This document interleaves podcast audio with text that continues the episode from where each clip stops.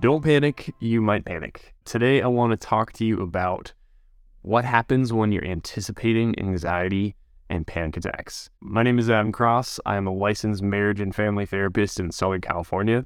Um, and something I've encountered a lot in my therapy practice is, is panic disorder, uh, general anxiety disorder. Um, there's a lot of overlap between those two, where sometimes people are struggling with anxiety they feel so overwhelmed and those that anxiety might turn into panic attacks right? Their body is going into fight or flight mode. They might feel nauseous. They might feel faint dizzy palms are sweaty. Their body is literally going into survival mode at times. Um, and what i find too is that sometimes it's enough to anticipate that panic attack that is causing that anxiety which eventually leads to that panic attack. It's almost a little bit of a self-fulfilling prophecy if you're worried you're going to have a panic attack, you're actually more likely to have a panic attack. So, how do we break out of that cycle? You know, there's a lot of really good tools uh, out there, that, you know, a lot of mindfulness tools, right? Deep breathing exercises, right? I've talked about that in other videos, but breathing in through your nose, trying to inflate your stomach like a balloon, breathing out through your mouth, trying to deflate your stomach, slowing things down, trying to get more oxygen to your brain right? Simple things to stay grounded. Even something like that, deep breathing can be a prayer. Also, being aware of our thoughts. Am I catastrophizing? Am I thinking of worst case scenarios in my head? How can I stay present? How can I stay grounded in reality right now? To not get sucked into the anxiety cycle in my brain. But how can I stay in, in, in the here and now in reality, right? There's lots of tools and, and there's other videos and I talk about those, a lot of great resources out there for that. But partially what I want to talk about too is how do we break the cycle? How do we not worry about panicking, which causes panic? And one of the biggest tools and one of the biggest ways I think we can break that cycle is to give yourself permission, give yourself outlets, give yourself opportunities to check how you're feeling and what's going on. And I say this because so many people encounter in therapy and this is this is a kind of a, a zoomed out approach, right? I'm not talking about specific interventions. I'm talking about big themes and common patterns here with people who are anticipating panic. They don't let themselves feel how they're feeling. Think about a tea kettle, right? Think about a kettle that is the water is boiling, the pressure's building, the heat inside there. And eventually, right, that steam, that whistle blows, right? It's enough pressure to to push that out. Think about you know kind of the pressure of a volcano, right? Um, underneath the earth, right? Everything's rumbling. Maybe you don't even see it yet, but eventually, slowly, uh, there's that smoke and then eruption. We can be like that emotionally, where things are building, and there's not outlets, there's no vents, there's no acknowledgement of what's happening under the surface. And if we don't check that, if we don't have opportunities to un- unpack that and process that, it erupts, right? And that can be an experience of a panic attack for a lot of people, right? And panic is is a built-in natural response. Panic is saying, "Hey, you're in danger. Get out of here." Right? Or fight to protect yourself. It's that fight or flight response that all animals have. When you panic, your body is doing something natural. It's protecting something that's good. It's protecting your life. It's protecting something you care about. Right? So panic, natural, it happens, right? Um, it's not fun. It's not what we're made for.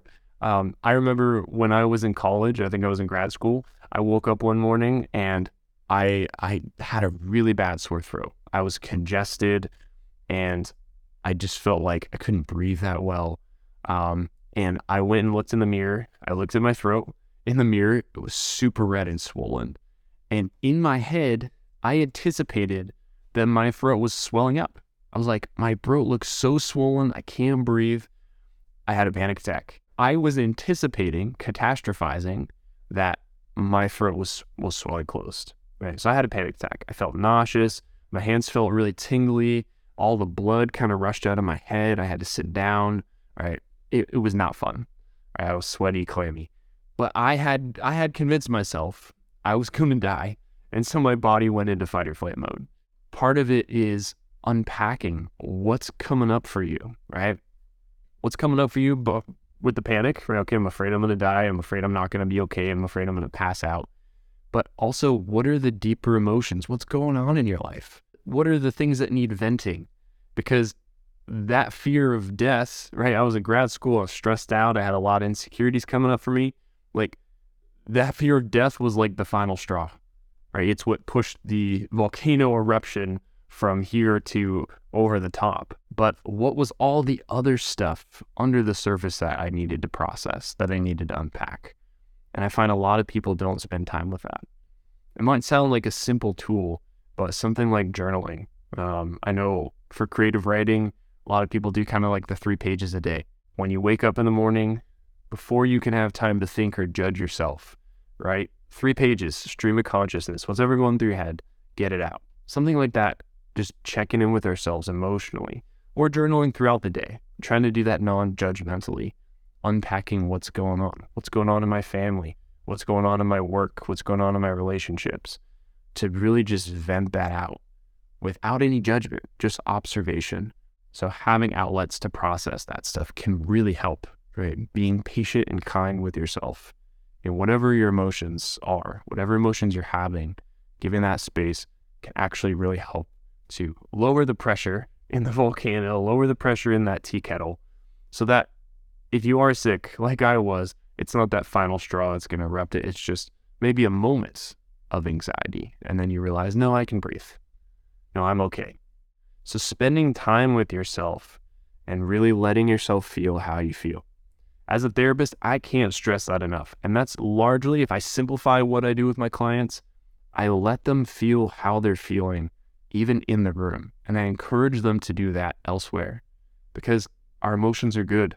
Our emotions point to something valuable, right? We don't let them control our lives. We don't let them make decisions on our own. That's why we, we have emotions and reason in our intellect because we have to check our emotions, but we also have to let our emotions be because they're revealing something important to us. So, with my clients, I just stress let yourself feel how you feel. Give yourself time to be angry. Give yourself time to acknowledge that. There's a purpose in that right? It's not for nothing. Give yourself time to be sad, to grieve. There's a purpose in that. I know it's not fun, but we can't go over it. We have to go through it. God's going to reveal something good even in the midst of that negative emotion. Give yourself time to be anxious. Understand why you're afraid and what you can do about that. What's going to help ultimately when you're anxious. Right? Give yourself time to feel how you're feeling, even those negative emotions. That's gonna that's gonna reduce the pressure. Now, I say all this, right? Is again, big picture view, theme, zoom it out, feel how you feel. That's to help you panic less, right? And I know that's that's kind of a big picture. So I, I just want to encourage you if if you're panicking, if you're really anxious, I encourage you to seek out therapy, right? Work with a mental health professional. There are real tools to mitigate those symptoms and to address the underlying issues that are causing your panic. Right? There's a lot of interventions that can help you to calm down when you feel really anxious, when you feel distressed, you feel like you're panicking. A lot of good things that can help ground you. And that's for another video, but I encourage you to to to pick up real tools because God is God is giving them. God is working through people. Um, so don't don't stop here with the big theme or the one tool, but use it to to go deeper. Right? Give yourself permission to feel how you feel, to vent that volcano, to release that pressure, so that it might just help you to not be at that level of panic um, quite as much, right? You'll have more room for stress. You'll have more room for when things don't go right in your life because you're already in tune with yourself and checking in emotionally about how you're doing. I hope you got something out of this, right? Um, and I'd love to hear if you have any comments or questions, leave them below, hit that like or subscribe button. Um, but thank you again so much for watching and God bless.